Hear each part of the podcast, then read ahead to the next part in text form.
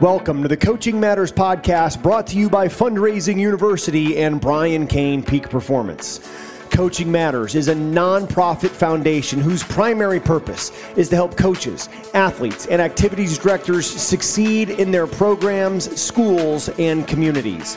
Fundraising University works to help you raise the most amount of money in the least amount of time with the least amount of interference to support coaches and activities directors in enhancing the student experience and life skill development that is a critical component of our educational systems. Brian Cain, one of the world's leading mental performance coaches, works to educate, empower, and energize you to be your best through his 10 pillars of mental performance mastery systems. Together, each week, we bring you interviews, question and answer sessions, and group coaching around mastering mental performance, creating elite culture, and developing the leadership skills you need to succeed. And now, this week's Coaching Matters podcast. Super excited for today. Excited to introduce my friend Greg Owen. He's one of the top high school baseball coaches I've ever worked with. Is a state championship winning coach in the state of Mississippi. He's currently the head athletic director at Starkville High School in Mississippi, which is right down the street from Mississippi State University, one of the powerhouse schools in all of the state of Mississippi, one of the top high school athletic programs, really at the high school level in the entire country. And Coach Owen very involved with the ABCA, the American Baseball Coaches Association, and one of the top coaches that I've ever been around and had the privilege to work with in his team when it comes to building the mental game into what you do in practice every day, practice organization, and really player development through quality practice. So, tonight, Coach Owen is going to talk with us about uh, practice planning and developing great practices as, as, a high school coach. Now, he comes from a baseball background, but tonight will be applicable to all coaches, baseball or not, as well as our Coaching Matters uh, reps who are a part of the auxiliary staff within programs. So, you can help those coaches be the best that they can be so we can all help our student athletes athletes have that best educational athletic experience to prepare them to not only be successful in their sport, but to be successful in life. Coach Greg Owen, man, it is a privilege and an honor to get you here with us on the Coaching Matters Group Coaching Program. Thank you for being here. Man, thanks, buddy. It's always good to be here.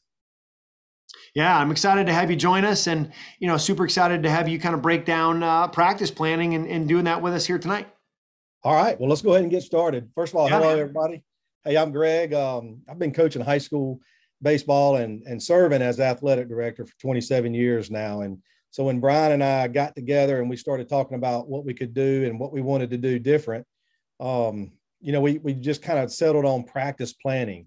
Um, because of the experience, I guess, and, and planning practices every day, planning teaching lessons in the classroom, and then now being able to go over all across, you know, sports across um, our whole district here and looking at practice schedules and just seeing in what what we can do to fine tune not just one sport.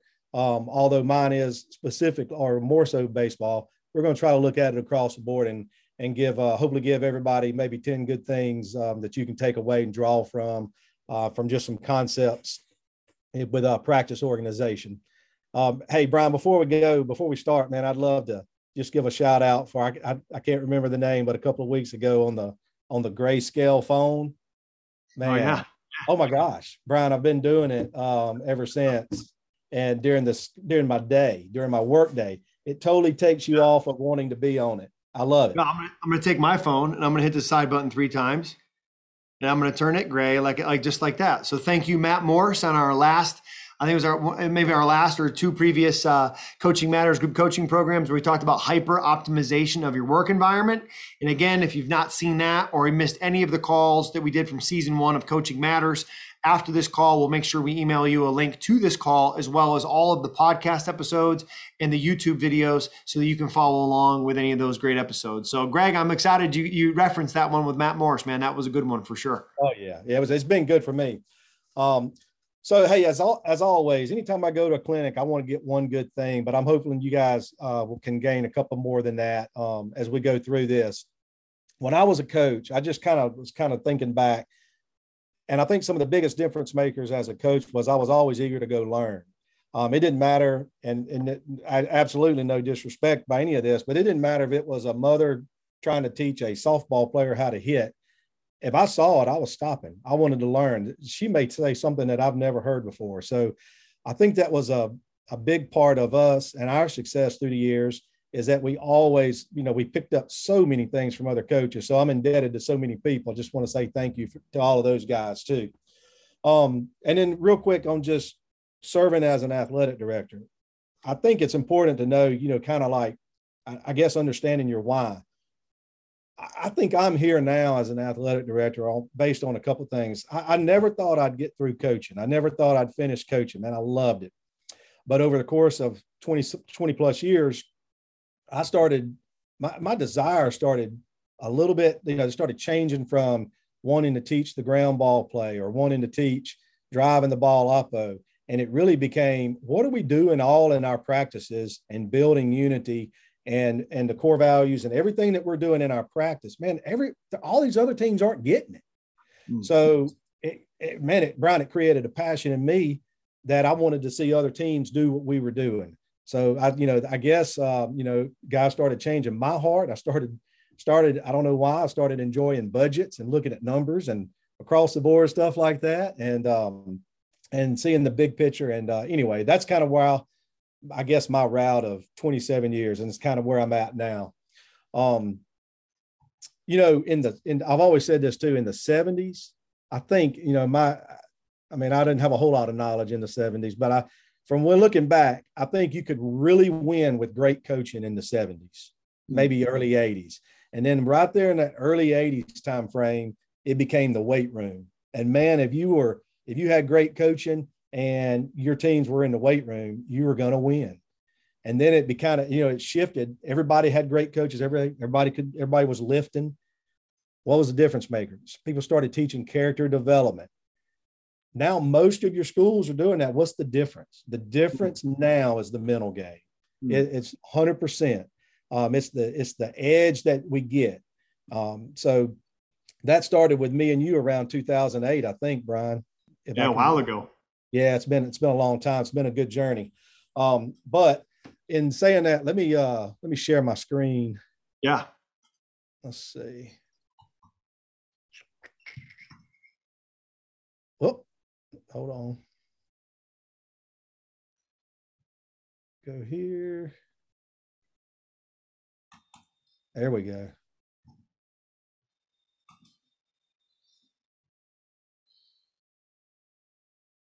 We're getting there, Brian. Slideshow. So, go, Joan, as you're troubleshooting that, you know, I once again want to recognize our, our, Fundraising University and owner Mike Bahoon as the official sponsor for the Coaching Matters Group Coaching Program. And Fundraising University is looking to team up with members of our Coaching Matters community for three main roles franchise owners to run a franchise in your local territory, corporate reps to run fundraising university fundraisers in your territory, and ambassador coaches who have contacts with coaches or clubs and are looking to bring fundraising university to those programs and receive a percentage of those fundraisers. So if you're interested, click on the link here inside of our chat, go to join the mission for more information, apply, and one of our fundraising university team members will get back with you here in the next couple days to help you uh, learn more about what the right position is for you. Coach Owen, do you need some help with the with the uh, share with the screen share? Think I got there we go. Oh, you got it, man. Let's go. All right. We go. So hey. You hit the present button on there and we're off and running. Just in time.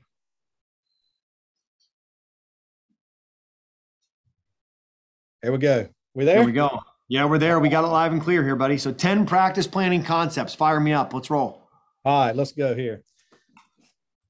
All right, concept one, M- the MVP process. You know, I don't think you can do anything as far as practice planning, or it doesn't matter if you're running a corporation or if you're running a, a school or if you're running a bit, you know, it does, doesn't matter, a sports team. I think it really comes down to um, your core values and who you are. So, you know, for us, Brian, it's the MVP process, mission, vision, and core principles. Um, you know, it was a long time ago when I was at another school. Uh, our acronym or our, our, mascot was the Wildcats.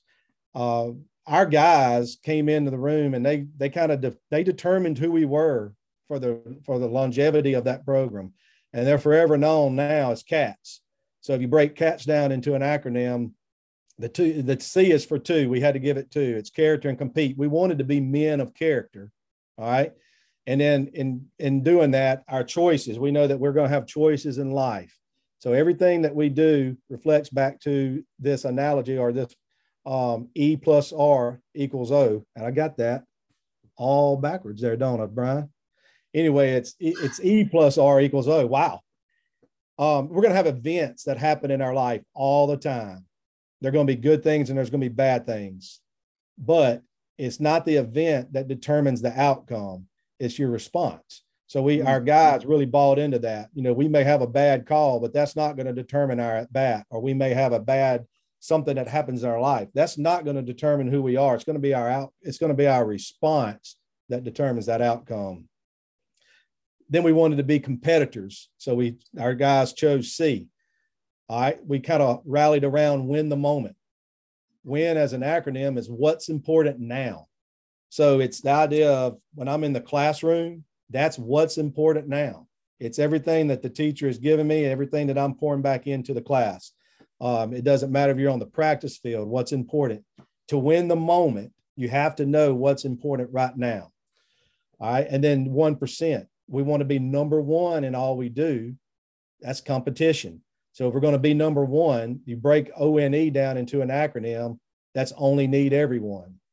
So if we're going to be number one, we need everyone, we need everybody on the team to be all in as one. And then to get 1% better, we're 14 minutes, 24 seconds of the day. What are we doing different as a team to be different than anybody else? You know, to get us to, to, to where we can measure 1% growth. The attitude, um, they chose that because they wanted to play the game with an attitude. If you take A and you say A equals one, you give B two and C equals three, you know, you got hard work, you've got dedication, all those equal up to about 97, 96%.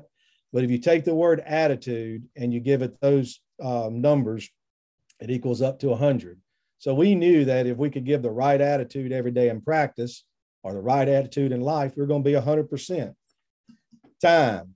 Um, you know, our guys always joked with me on our practice schedules because I've reminded them every day, I think there's 86,400 seconds in a day. You're either investing or spending. Hmm. So every day at practice, we had to invest so that we could spend what we invested in the game.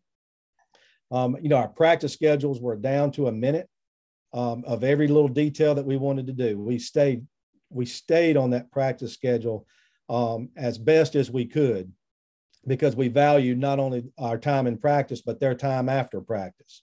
And then selfless, the last one of our core values, we, we stuck with the acronym family. If you break family down into that, it's forget about me, I love you. And therefore, anything that we do, we're going to make our teammates more important than we are.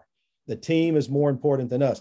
Now, once you get your, your core values, now everything that you do in your corporation, in your, your business, your team, your organization, it doesn't matter. It all reverts back to your uh, core values to your MVP process. Um, and you, you know, Brian, you helped us with that a long time ago and gave us a map, a, a, a blueprint for how to go through each one of our challenges. Greg, let me then, ask you a question before uh, a question. How how has the MVP process for you tra- transitioned from being a high school coach to being a high school athletic director? How have you used those differently? Well, you know, when we set them as a when I set them as a team, when I was with the baseball team, it was our players. Now, mm-hmm. what I've done here, or we are in the process of doing, we've started a group called SALT, which is our student athlete leadership team. We have two to three players from every team. And part of what we're doing throughout this summer is coming up with our core values. Who are we? And in doing that, what I'm trying to do is what we're going to do is we're going to pull in community people, former players from all of our sports, administrators, coaches, teachers, players, community. We want everybody, we're going to come together and find out exactly who it is that we are and what we stand for. And then everything we do is going to be reflected back to that. Mm. Love that. I love that. I love that collaborative effort, right? So it's not like you coming in as the athletic director saying, "Hey, here's what we're going to do." It's you coming in and being the conductor who's going to say, "Hey, what what what do you all over here as parents? What do you think the, the, the athletic department should be about? In the community, what do you guys think? Athletes, what do you think? Coaches, what do you think?" It is the conductor. You're moving all these people like an orchestra to get together on the same page so that they can make music, which is the great student athlete experience. That's right. Because if it's mine, it's only my buy-in. You know, but you got to have buy-in from everybody Yeah, yeah, and a great great take home for our leaders and coaches on this is that people don't get down on what they're in on. Right? If you're in on creating something, you don't get down on it because you were part of creating it. So the mm-hmm. more ownership that people feel from creating a, that, and if you're a program that runs, let me ask you this, coach. So if you if you were running CATS as your core principles for your program, and you did that for you know last 10 years of your coaching program, you weren't changing the acronym CATS every year. You kept it the same. That's right. So so the year one when you built it, you've got those four classes of students that are there. What about in year five? How did you go back? And now none of these students know where this necessarily came from unless you taught them. So would you teach them every year or give them an opportunity to come back to it? How'd you kind of reinforce it every year? So the way we re- we reinforced it was we said that look, guys, before you got here, a foundation was laid. This is who we are. So if you're going to, you know, once you come into this to this team, this is who we represent. So everything that we do, whether it's when we're out on a date with our girlfriend or boyfriend, you know, depending on sport that you're in, whether it's you're uh, at church, whether you're at school, whether you're competing, these are the things that we expect you to be a part of if you're going to be part of this team. So it was a total buy-in. You know, your core values, your mission, your vision, those things never change. The only things that change is maybe a saying or a slogan for your year. And I'll kind of get into that in a little bit too. Perfect. Sorry, I'll keep. I'll be quiet. You keep going, buddy. Oh man, no, please, anytime. So this was kind of what we did there. So you just kind of see we broke it down into on the on the left. It's how are we going to live it out in the school, the community, nutrition and recovery, uh, mental conditioning, baseball, personal. It was all every every phase of your life is important about it. And then the other thing you asked is how does it affect me? When you teach this every day, it changes who you are as a person. Mm. That's what I've enjoyed about it. Um, it's changed me. All right. Well, how, come back to that, Coach. That's not a, that's not a mm-hmm. point that I hear people make very often, but I think is extremely valuable. You said when you teach this every day, it changes you. Unpack that a little bit. All right. So, for instance, if we're going to teach our guys the mental idea of you don't have to, you get to, right? Mm-hmm. If that's something we're teaching every day, then you start to believe that. So you start changing your own perspective of, I don't have to get up and go to work tomorrow. I've got the opportunity to get up and go to work tomorrow. Um, my kids always ask me, Daddy, do we do we have to go to church? No, baby, we don't have to, but we do get the opportunity, and we're going to make the most of it every mm-hmm. Sunday. Um, so that and they know um, it, it changes who you are. It's um, when you talk about control the controllables. You know, when things come up at in life or in your work or in your in, whatever it is if it's out of your control when you've taught this every day it becomes easier to handle it yourself. You start totally living. I'll tell you another thing is um, we always talked about when you're at bat you know and when in baseball when you're at bat is over your gloves come off. Well you know when the game is over you leave it at the field. So therefore i mean it was always easy to leave it because you're teaching your kids all that you're teaching them every day about that. So yeah, it changes who you are as a person, Brian. It, and you have to model it, right? And I think this is something that I picked up from Steve Smith, who was the baseball coach at Baylor. He had a sign on the back of his door that said, "Athletes need a model to see, not a motto to say." And I always wanted to go to his door, and, and I actually asked him if I could do this, and he, he agreed with it. And we put a little piece of tape over that says, "You know, athletes need a model to see, not a motto to say." And I changed it to be not the word "not," but "and." So athletes need a model to see and a motto to say because words create pictures and they have a very powerful influence, the power of our words, right? So just something like as you're sitting here listening to this to say, I don't have to, I want to. I don't have to, I get to. That little change of words is massive when it comes to the mindset and the energy that it creates.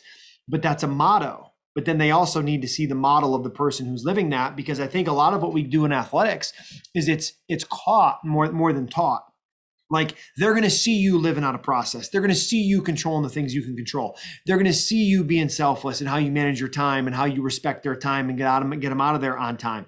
You're going to they're going to see how you live with character and you pick your your response to the events. So that's modeling what you want them to do with cats. And if they can see that model in you and they know what to say and that they know it, then you got the winning formula, I think, coach. That's right. That's right. Um, you know, in in this, uh, and, and another thing on that, it was great to say late in the ball game or just any pressure situation that you get to yell out to your player, hey, you don't have to. You don't have to come through, but you get to. Man, you've mm. earned the right to be here. You know, that's mm. comforting to me. Um, and kind of looking at practice, some of these practice organizations and things, I was I've got a, a schedule pulled up, and you know, this probably wouldn't seem like um, I guess that big of a deal here. Um, but the mental grids, uh, you, if you'll see it from 125 to 135. So pretty much daily, what we would do, or the mental grids came from you, Brian, but it's a way, it was a way for our guys to leave the locker or to leave the classroom and enter into the locker room with um, with a mind shift. You know, mm. it's time to shift now into a different deal. Um, well, I thought it was going to be a next one. Let's see. Little little uh little node to uh our Ole Miss Rebels, huh? Here. Yeah. So funny, funny, funny. The Ole Miss baseball. I think they're, I think they're playing at four o'clock. I think they're on right now, right on in Omaha. So, um, you know, you and I got connected through the University of Mississippi Ole Miss baseball, and you know the the core principles. How about this? So the core principles in the College World Series right now of Ole Miss baseball, their core principles are REBS, relentless, excellence, belief, and selfless. And Coach Mike Bianco, when we started working there back in 2009, he took pictures that he felt like re- resembled, how about this? Resembled excellence, resembled selfless. And he put the definition of them below and he had these up inside of their inside of their locker room right? And it, and they would see it relentless, excellence, belief, and selfless. He would talk about it every day. They had four different colored T-shirts. It would be their practice T-shirts, and you'd see the word on the back, right? If you if you watch them, if you watch Ole Miss, watch Texas A&M college baseball play. Ole Miss is on right now against uh, Arkansas, and A&M is playing tomorrow at two o'clock Eastern against Notre Dame.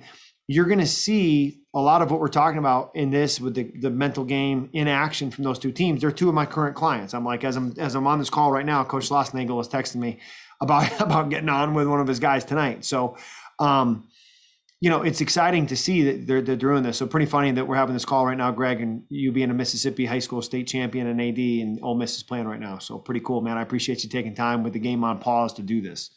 Oh yeah, man. Um, this right here, I don't know if you're going to be able to see it, but uh, well, there it went. Um, that was a go back to concept two. What's concept number two? Pre-planning. Thank you. Let me see if I can go back to that. Oh, here we go. Here we go. So concept two is pre-planning. All right. So in, in baseball, what we would do is, and I know it's hard to see, but we would detail everything that could happen in a ball game. And then during the course of the year, we want to make sure that we've covered each one of those topics, each one of those things that can happen in a game at every time we've covered it in practice, we're going to date it. So mm-hmm. it was just a, a, little checkpoint system for us to know if we ever got, if anything ever happened to us in a game, we wanted to know that we had covered it. Um, and then let's see, all right, use of video. Um, I believe this is out of it. Brian, it's a little out, I think, out of line, but I'm gonna go ahead and play it anyway. Okay. Yeah. This kind of goes with um with video, you, the use of video, concept three, use of video. See if I can get it to go here. I'm so fat. You Brendan, you're not fat. It's the shirt. Is that it? Look at his true classic is tight around the chest and shoulder. The feel of this turf, the smell of grass, that power strikeout that you get, that hit that's a hard line drive single, the scores line. You remember. It starts right now. You guys Can you go full screen on that, Greg? Is a school and a community known for baseball. This is a tradition. You now have the ability to build a legacy. No one has ever, ever won a state championship. This is about us. It's totally about us. It's not about our opponent. It's about as teammates. You practice for this. You put the time in for it. No yesterday, no tomorrow. It's now. You guys want this. It's about respecting your parents, respecting the name on that jersey, making sure this community understands just how much you love being here, how much you love playing here, and more importantly, how much you love being together. You never wanted to Never. This is what you remember 40 years from now, 50 years from now. You don't even know you're going to be there. And then all of a sudden, you're going to start talking about baseball. And all of a sudden, you become young again. You're going to talk about the games you played and who you played with. You're making yourself a memory. And with that memory, you're making us something that's going to last forever. Don't go home until you want to go home. It is about us and only us. Hmm. So, Brian, that's a high school coach in, in at Minnetonka High School, Paul Twingy, in um, in Minneapolis. Um, just the power and the use of of video. Let me see if I can get off of that now. Is looking to repeat a section. The feel of this turf. Get off of that.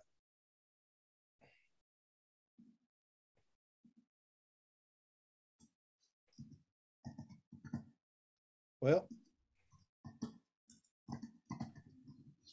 there you go. There we, You're back. There we go. We're back.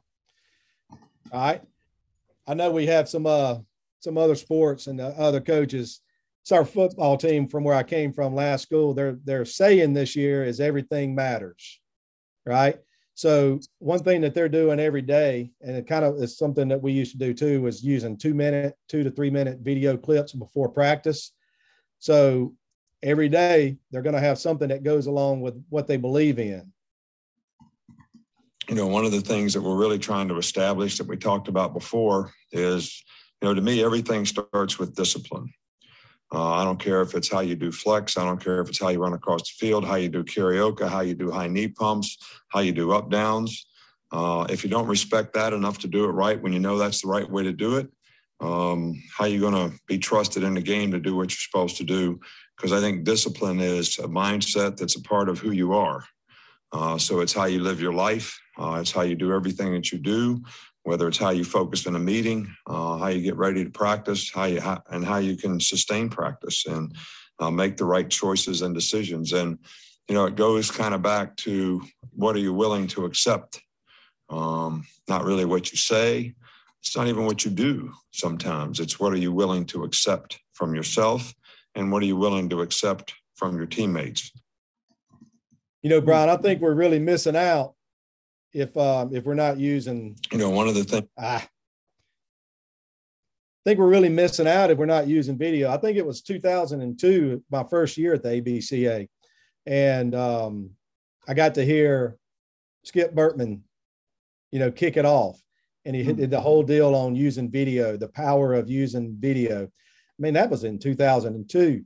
Um, I think the just the power you know, of that of the things is well, it keeps coming back. the other thing is that you you know you you'd probably never get Nick Saban to be able to come speak to your high school team because it'd probably be some kind of NCAA violation, right?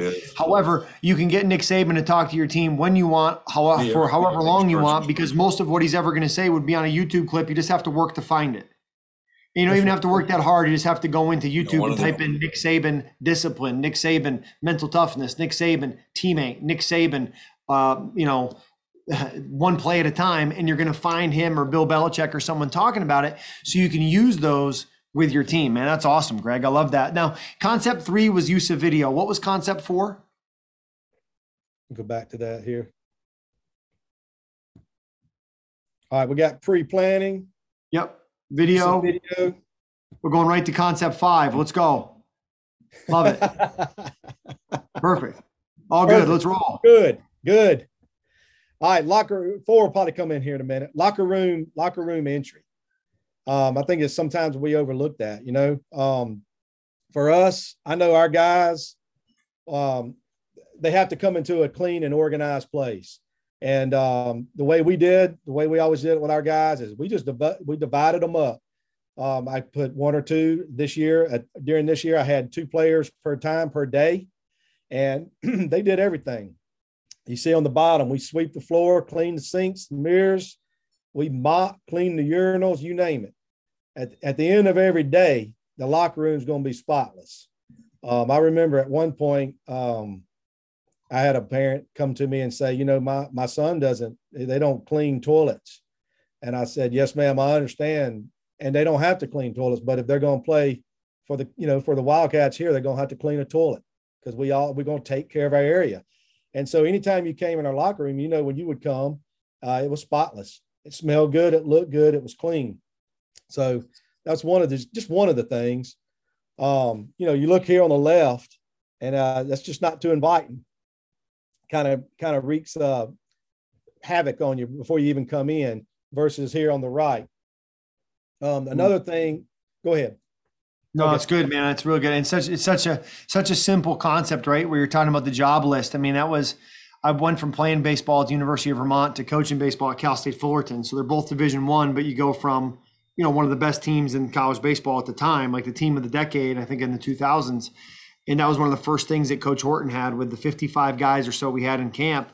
Every guy had a job list that they executed every day at the end of practice. And I, I thought that was eye opening to me that every day when practice was done, the place looked exactly the same from a routine standpoint. Every cage is where it was supposed to be, every net was where it was supposed to be, the dugouts were swept, the garbage cans were emptied, like everything was left the way it was supposed to be. So when you came in the next day, it was consistent and always the same. And I thought that was really cool from a process, teaching ownership, and just a consistency standpoint. That's right. And then the other thing, you know, they come, I don't know how it is across the nation, but at our schools, I, I don't you know, they're just not getting everything they need to eat at a school lunch. Um, yeah. So, you know, the other thing about being in that locker room and getting ready for practice is we're going to, we always had every single day a peanut butter and jelly ready for them to go. Every player, it, was ready to go. And then, of course, you know, we had water and then we had some protein bars. And then occasionally, I'm going to lie, we didn't have fruit every day, but occasionally we're going to have a little fruit tray or some or banana there for them to grab too. I just think that's important too in getting your practice kicked off right. Um, and then, you know, this is what we were talking about earlier um, with the grids. When they come in, just an example here of the grids and what we would do, I thought was kind of, you know, you gave us this a long time, long time ago. And it was the idea of, I'm going to create a routine for how I go and find my numbers. I'm either going to go up and down and find them or left to right, whatever your system is you have to stick to it. And, and what we kind of st- talk to our guys about is, you know, if we're if we're playing a, a team and they've got a guy who the pitcher lives on the outer half the whole game and he's never going to challenge you in, and then all of a sudden, in the in the first inning, he's gone in twice. we're not going to ditch our plan. We're not going to panic right now in the first inning. We're going to stick to our plan because we know over time it's going to be better for us. So our guys would time themselves. Well, we would time them. And at the end, after they find zero, zero, and then zero, one, all the way through 99, you get a time. So they're not competing against anybody else in that room except themselves. Their level of mental capacity, their level of focus. And so that this is what we do daily after they leave the classroom and come into the locker room.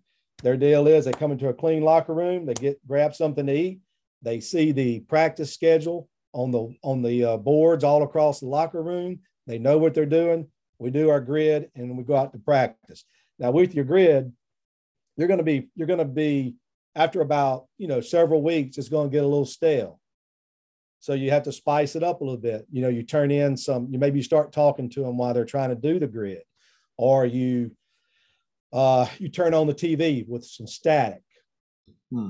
Or maybe some music. And then my all-time favorite is you bring the um, you make sure you have plenty of supervision in the locker room, and you bring in the cheerleaders, and they walk around, you know, and they're they're just you know patting the guys on the back of their neck. They're trying to focus. So it's the idea that you're locked in. We loved it. It was great. Yeah, you bring bring an audio recording of a screaming 14 week old. That'll get them going too. You've got that on hand, huh? Yeah, yeah, yeah. I can dial that up for you real quick. All right, concept six: practice flow. Just kind of the flow of the practice.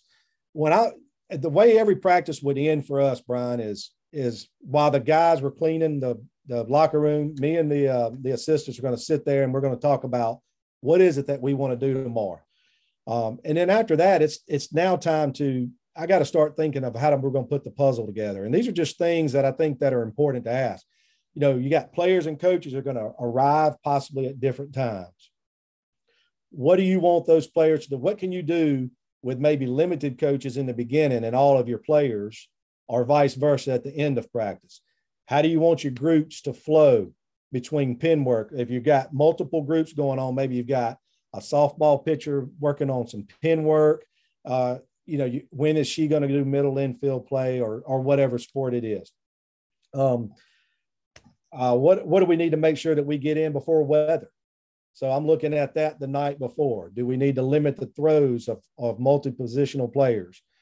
Um, and then what groups do I want each player to be in? Because I didn't always want the players in the same groups. I may have a reason why I want this player to be with a different player tomorrow. Um, how we're going to incorporate the weight room. In, in with our sport, and uh, when I coached baseball, our goal was always 95 to 115 lifts in a season, depending mm. depending on how far we went in the playoffs. And we lift, we pretty much lift for a bulk pretty much all year. We didn't do a light in season workout. Our Mondays and Wednesdays were heavy, and our Saturdays were light. Um, so for uh, for workouts, and then this was one of my favorites. Maybe something that uh, maybe grab some nuggets from here in your practice planning. Teach them. This is the mental game right here in practice. What adversity do I want to make them fight through in tomorrow's practice? Maybe we're maybe you're up big or down big in a scrimmage, you know, because we tend to play differently in those situations. Well, we got to learn to play the game the same way. Maybe it's a bunt scrimmage and it's first to score. All right. Or I, I give them, I make my shortstops wear each other's gloves. They're uncomfortable. They got a different glove. That's okay. So what? Deal with it. Right. Or maybe it's a sunny day and, you know, sometimes players forget their shades. So we better learn how to play without them.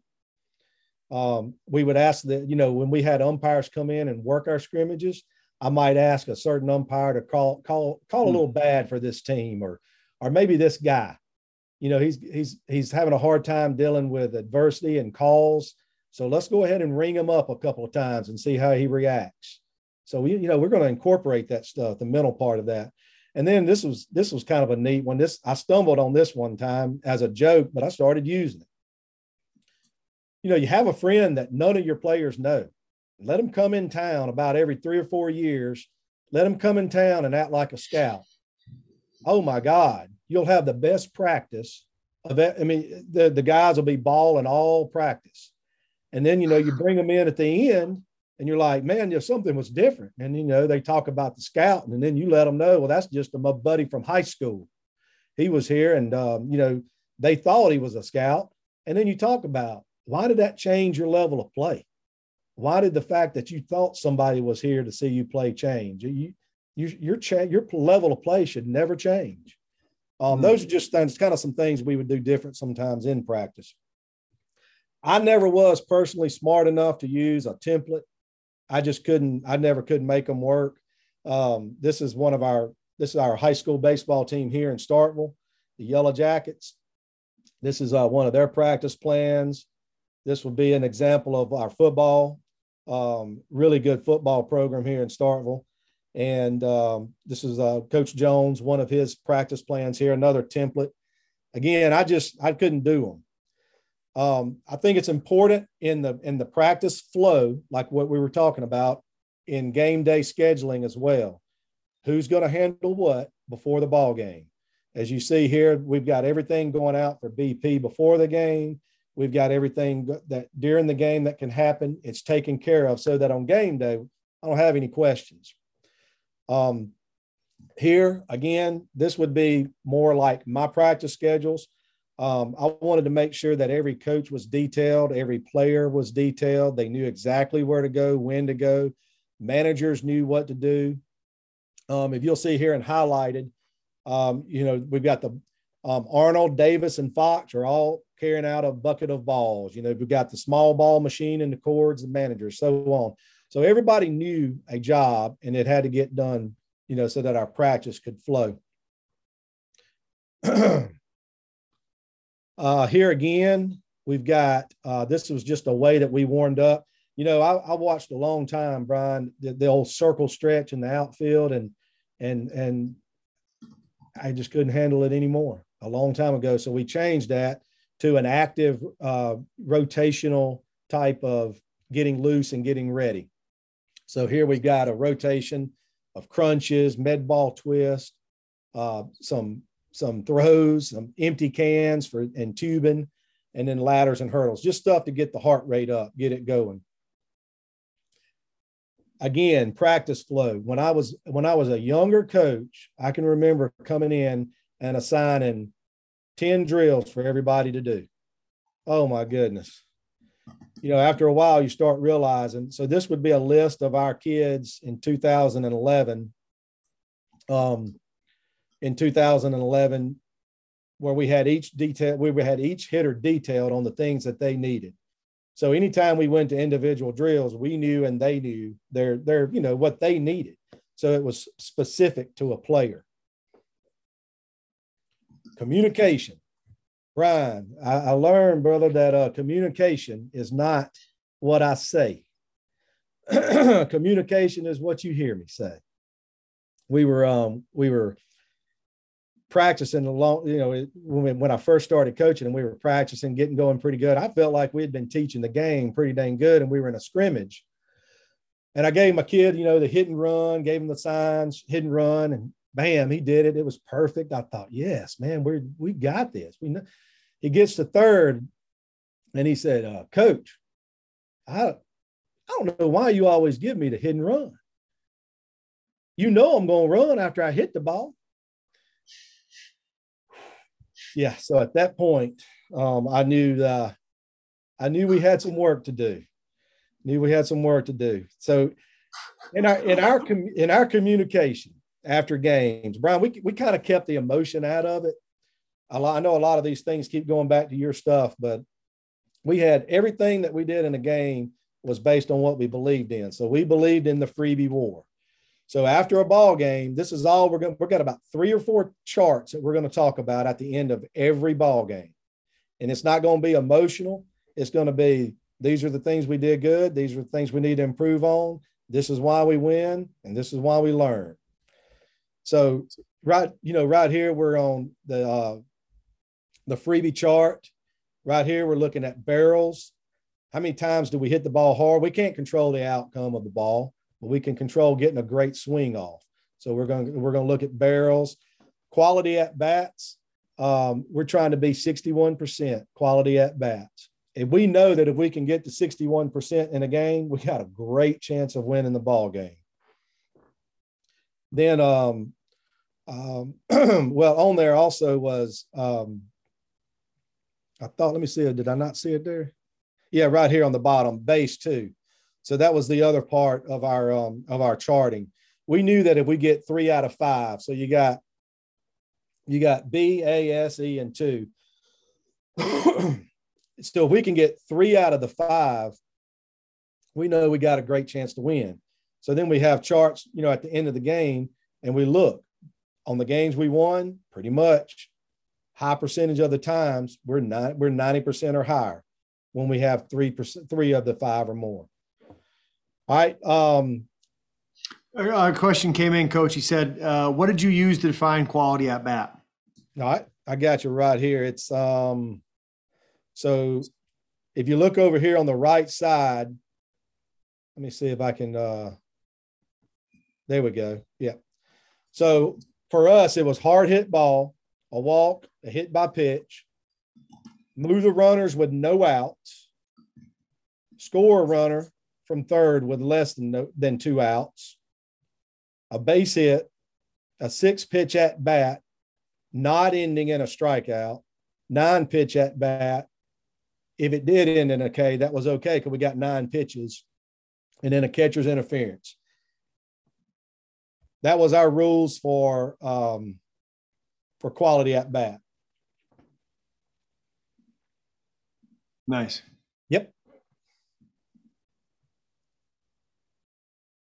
Okay, right here. All right. So the biggest thing I, I want to share right here was we went through a little time in our games where, you know, I just I felt like every time we pulled in a pitcher, he just wasn't ready. Um, you know, it took him a couple of innings or maybe an inning or a couple of batters. Well, man, if you're pulling somebody in off the bench. They got to be ready to go. So what we started doing was, and we kind of surprised them with this. Sometimes we printed it in the schedule so they would see it. sometimes we didn't, but it would be my favorite was challenge two out of three. So just right in the middle of a practice, we might have just got through doing tandem relays. All right, everybody in. Let's bring it in, and we're going to gather around the mound and we're fixing to yell and kind of we're going to go crazy on you as a picture because we're going to make it tough on you and we're going to put a catcher back there with an umpire one of my coaches and you got to throw two out of the three right now for strikes hmm. um, you're already loose get on the mound and get it done. When we started doing that in our practices, you, th- you start thinking about that. You can use that in football, softball, basketball. You can come up with the things that you need to challenge them on right at the instant. And you just pick a player and they got to get up there and get it done. Once we started incorporating that into our practices, we started seeing our clutch performances, so to speak. I mean, so to speak, improve. When we when we brought a guy off the bench, he was ready. Um, when we pulled in a pinch hitter to come in and get it done, he was ready. We would do the same thing with a challenge. We would say, okay, hey, we got a runner on second, no outs. I'm pulling you in to pinch hit. I need a ground ball or something hit backside. So you can think about that with whatever sport that you're that you're coaching and apply that. I think that really changed for us. That was good for us. um, Brian, I may be wrong, and you probably correct me. I think Jack Leggett and Clemson was the first one that started doing the the uh, Omaha Challenge. The first one I remember, yeah, yeah, for, for me too, and that's really where we got it from. But for us in Mississippi, we play at Trustmark Park. So for us, we came up with the Trustmark Challenge, and uh, you know it's all about competing. That's all that this is about. We just want our kids to compete. So we would do this differently. Sometimes we do a couple a day. Sometimes we would take a block and do five or six of them. But um, give kind of give you an idea. See, there's points over here that you see totaled, and then you've got um, I believe it's three teams. I got something. Yeah, I've got three teams here, and so we're we're 210 to 200. We're we're kind of running a close race here. Some of the things that I highlighted was farmer's walk. I loved it because we would take five gallon buckets, fill them full of water. They had to do an obstacle course carrying two buckets like farmer's walk up and down steps and all around. You're timed and you can't lose the water. Penalties for both first, second, and third place. We'd have some fun. We'd do some ping pong. Hercules hold. It would be the uh, you know the on the in the weight room with the towels hanging, you're hanging on the towels. Last to drop, you lose or you learn. Um, the hunt, uh, Coach Stringer was always really good, one of our assistants, and he would do a, a scavenger hunt of the important things that happened last year at, at the baseball field. It'd be various points on the field and all around. And we'd have kids running around. It was fun, a way for them to compete, though. And then, of course, tug of war. I'm going to get into a few more here in just a minute, too right here. One of my real favorites. I think any sport, any organization can do this. Um, what we would do, Brian, is we would uh in we would go get I would go to Walmart and I'd buy maybe four puzzles that are the same. And out of the blue, our guys wouldn't know it was coming. I'd throw it down there on the floor and say, okay, this team, everybody team up, you're going. Time starts now. Click, put it together. So you got these guys that are working trying to put together a puzzle, right? This is great for a rainy day and you've been inside hitting for four days in a row already. All right. So now they're working as teammates, right? Then you come through and you say, okay, no communication. It's all nonverbal. You got to you got to figure it out. Do that for a while. Then you find out who the leader is in each one. and hmm. you pull the leader. Pull the leader right out of the group. You're out now the team's got to learn how to develop a new leader or the, somebody's got to emerge somebody's got to come up and be the new leader that happens in life you know people are going to get hurt and injured. You got to find a way to overcome it. So this has a lot of ways you can reflect back to your um to your game. You know sometimes you got to get comfortable um performing when you're uncomfortable. So we had a dance off where we had them had them dance in front of our cheerleaders.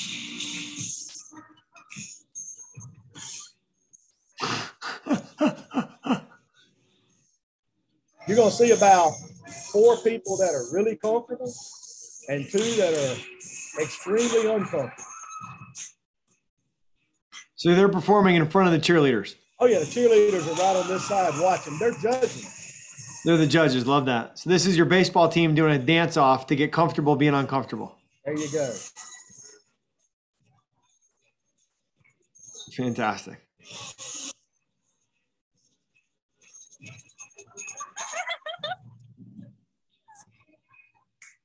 So, so the different team, different different people on the team had different skits that they had to go present. Brought, yeah, I love that. There you go. We'll go ahead and get off of there. But so what they would do is they're, uh, you know, out of all the teams doing it, they're they're fighting for points because they're trying to win yeah. the Trustmark Challenge. Yeah, I love that. Um, here's another one. We called it. I got. I was inspired after Thanksgiving, Black Friday shopping. So we fill we fill our buggies full of uh, 18 pound med balls, and they they're yeah, the shopping trucking around the the, uh, the track, and I can assure you, when they get about halfway, they are gassed. Yeah, yeah, yeah, yeah. the Black Friday Black Friday Trustmark Challenge. There you go. And Walter Payton used to play on that football field, coach. He did. Yes, he did. Uh, I'm gonna skip through this because I know we're are we um on about 10 minutes, Brian? Uh yeah, we're right about 10. Yep. All right. Mental. Um, this was a practice plan that we did. Uh, you know, the real important thing that I thought about this was if you see this was in 2011. Columbia High School at that point had never won a state championship before, definitely not in football, but had not won one in any sport before. So we were going to start this year a ninth grader at third, a ninth grader at short, and a 10th grader at second. And I just believed, I don't know what it was, we were going to win it. This was going to be the year. And so if you'll look at 240 on our very first practice, practice one, we practiced uh, how to dog pile. Talk about visualization in your practice using the mental game. We actually taught our guys how to dog pile right there. And we talked about going from good to great in our pregame talk for the first practice of that year. And the coolest thing is later on, we got the dog pile at Trustmark Park, just like what we talked about. So, um, Brian, you ain't gonna, you ain't gonna, uh, it's gonna, just gonna bring back a memory. Brian came and uh, worked out with our team one day here. I ain't gonna, I'm not gonna show the whole thing, but I want you to try to hear what's going on, what's Brian, what Brian is saying during this. Another way of incorporating mental game into your workout. Yo, what's the S? You got video. Am I in there? Oh yeah, you're coming up, man. Oh man.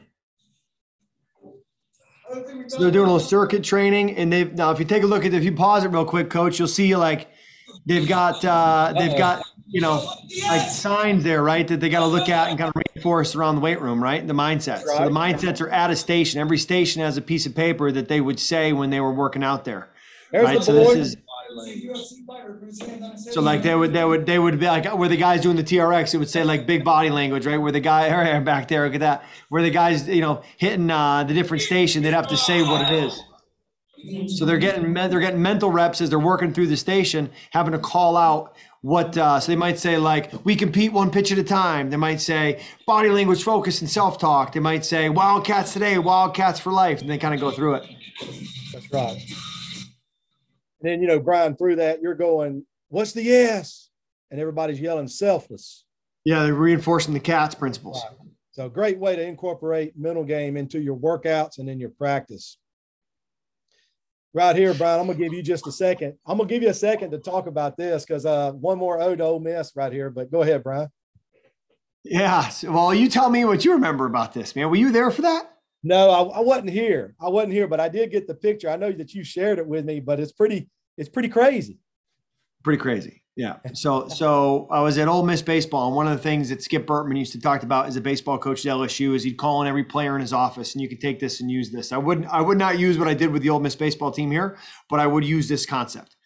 So, Skip Bertman would call on his players, and he would have a rope hanging off of his desk, and he would say, "Greg, if you were hanging off of a cliff and the only thing that was holding you from your sheer death falling off of the magnitude of this cliff was this rope and the person on the other end of the rope and the person on the other end of that rope was either so committed to you that they were going to go over the cliff with you or they were going to pull you back up and find a way who would that person be for you greg?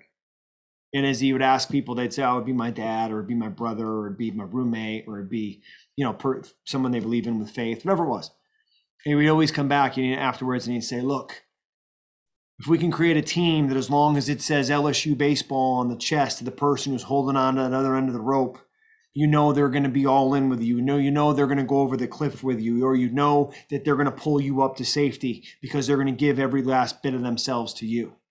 There's a documentary on the SEC network now. You can probably find it on YouTube, I'd imagine, but on the definitely on the SEC network. If you search Skip Bertman hold the rope, it's the whole story behind him and the mental game and that decade of dominance where they won five national titles at LSU and Omaha and they worked with my mentor Ken Ravizza. Mike Bianco, who you see here, was a catcher on one of those national championship teams for Skip, and he was an assistant coach, I believe, on two national championships at LSU. His son now has one son playing at LSU, and one son, I think Michael playing at LSU. His son Ben, I believe, is playing at Louisville. Coach Bianco coaching right now in Omaha, man, with their Ole Miss playing in a game right now. So that year, I think this was 2000 and uh, we played Virginia in a super regional. I want to say 2009.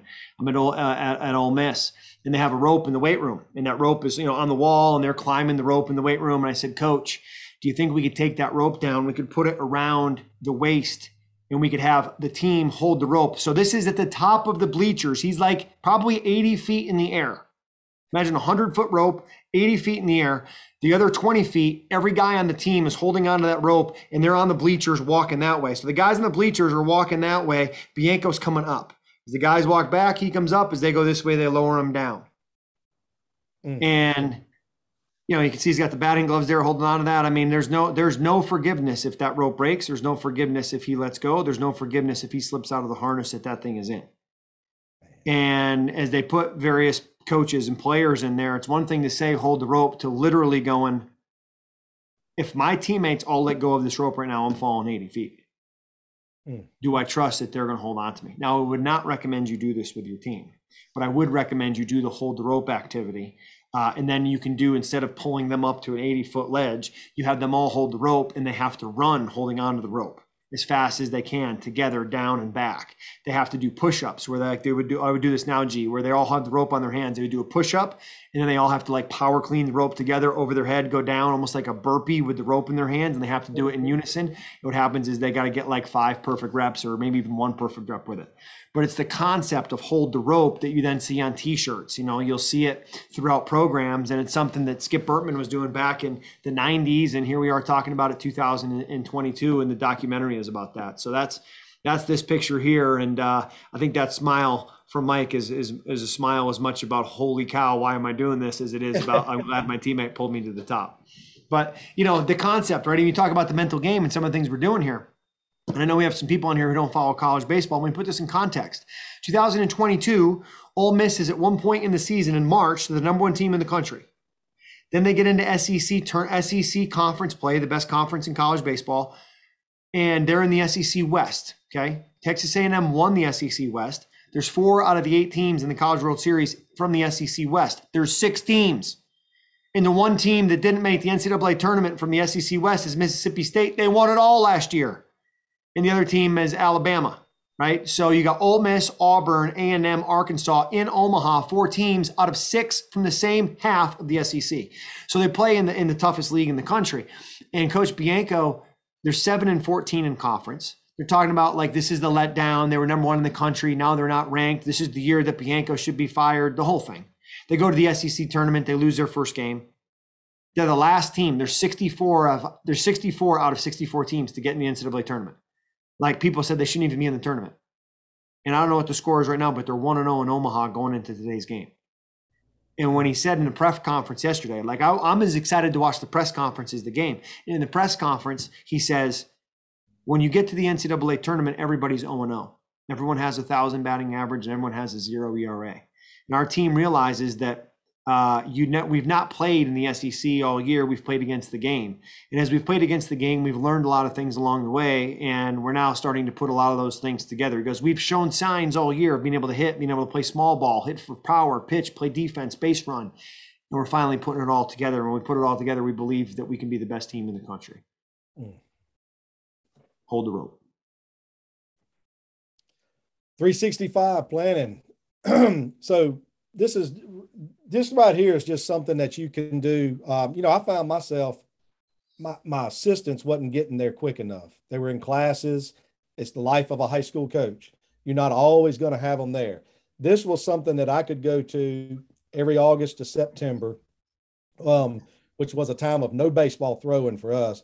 We just simply um, we worked med balls. This was our outdoor workout. I think for most teams, this top half would be the whole workout for the day. Um, but for us, it was kind of like we, you know, our guys were gassed after this, and then we went to the bottom part, and now we're really, we're, we're warm. You know, we're loose now. We can go to the weight room. That's the way we looked at it. Um, and so you kind of see how we did that. This this whole top area, I can work easily 20, 25 guys out with no problem, all all circled up around me with these drills going. Here's just another example of a, you know, we tweaked it, did it a little different another year. Um, this would be some of the things that would go Son, on. Let's skip as soon we're as we grabbing can. burgers for dinner if you're interested. Uh, I'm vegan.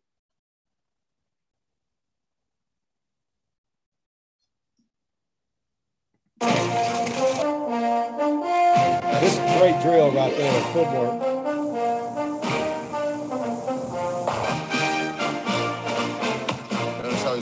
Like he's starting. Notice how quick the arm is redirected. Just stride into the next one.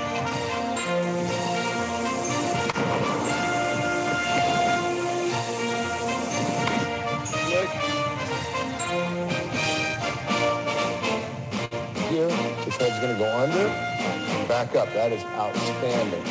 One.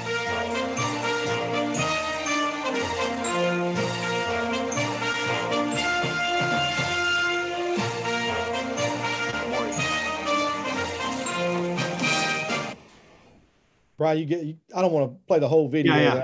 I know we're kind of getting getting close here.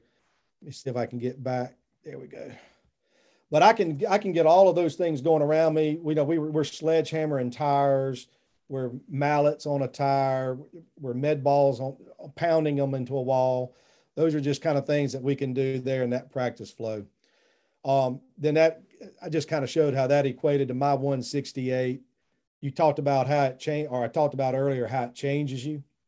Well, you know, all of the practice planning and the practice organization then leads to, well, how do you do it in your life now? And, you know, for us, it's through our 168 where we can plan it out and have everything detailed out. Um, life prep, I think this is a concept 10. You know, this was always a big thing for me and uh, in what we stood for. You know, a lot of the guys that we would coach, not just at that school, but in our state and across, man, there's a lot of lot of kids that don't have fathers there with them um, or role models in their home. So as a coach, we had to model that. So, you know, we always felt it was more important than us teaching a fundamental.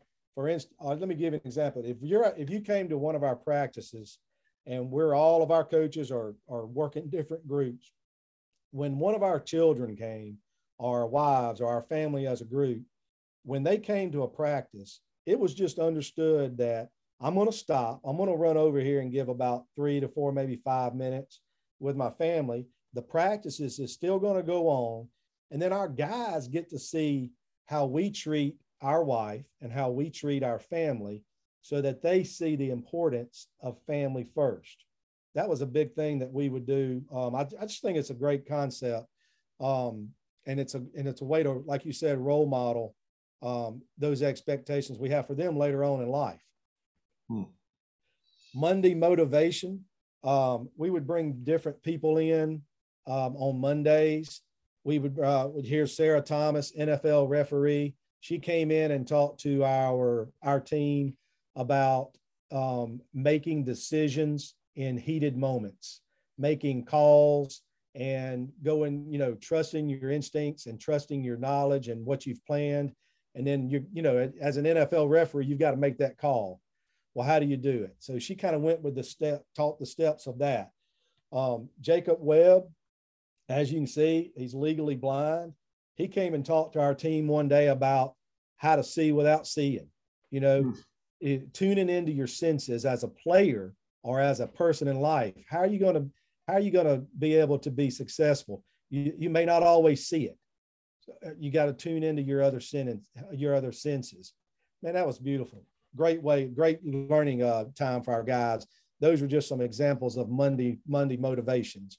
It would be people typically outside of baseball that we wanted for us. And then our our whole pitching thing was pitching to colors. But uh, man, I heard uh, Coach Robichaux. I, I, I heard um, heard him talk a couple of times, and I wanted him to come to our our. I wanted to go hear him, you know, take our coaches there. And uh, man, what a classy guy! He said, uh, you know, why don't I just come to you? I mean, so this guy's at Louisiana Lafayette, and he drives over to Columbia High School, and he sits down and he talks to us I thought we were going to learn about pitching. We learned about how to develop a young boy into a man. That's all we talked about. Um, so, you know, we're forever indebted to that and what he did for us there. Um, Brian, I don't know how much time we got. I can continue on or we can talk or questions, but if anybody wants any of the slides, I've got this and I'll send you that PowerPoint if you don't have it already. Yeah, I think I'd like to like to obviously, Greg. I know I know how connected you are to Ole Miss baseball. I want to cut you loose to be able to watch that game. Uh, I want to respect our, our coaching matters group coaching, you know, program, uh, the, our coaches' time for being on here, and most importantly, man, I want to say thank you for for bringing those ten principles around practice planning and development to the the coaching matters group coaching program. I thought it was tremendous. So, you know, any any questions that people have for Greg, if you want to drop them inside of the chat, or obviously here you see his email address, gowen at starkvilleisd.com, as well as a cell phone number. And Greg, if you uh, email me the PowerPoint slide, what I'll be able to do is take that and I'll link that to the show notes for the YouTube video as well as the podcast. So anybody who's who's catching this on the YouTube video, you'll find those slides below. Anybody who wants to go back and get the the um, you know recording through the podcast you'll have those slides to go along as well and you know greg i'd like to as, as we're giving our, our coaches here any opportunities to, to submit any questions i want to ask you just one last question here and i'm gonna i'm gonna uh, ask you if, if you could you know take the skull cap of everybody who's on this call remove the skull cap and, and probably need to find a better uh, visual for this but it's it, bear with me if you could remove the skull cap of everybody and plant one seed of knowledge that would germinate in their brain that they would go do not something maybe that they would think, but something that they would do that would help them to be a better coach.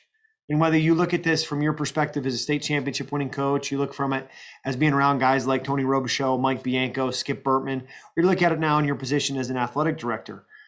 If you had to plant one seed of success with our coaches here in Coaching Matters on our last call in season one, last call in season one, coach, what would that seed of success be? Bring it home for us man, I, I've got you right here. I think, Brian, man, I, in my quiet time, to, I'm just going to have to go here with it. In my quiet time this morning, I was sitting here thinking, you know, you know, God, what do you want me to be? What do you, you know, tell me, give me, give me your will for me, and and and and lead me, man.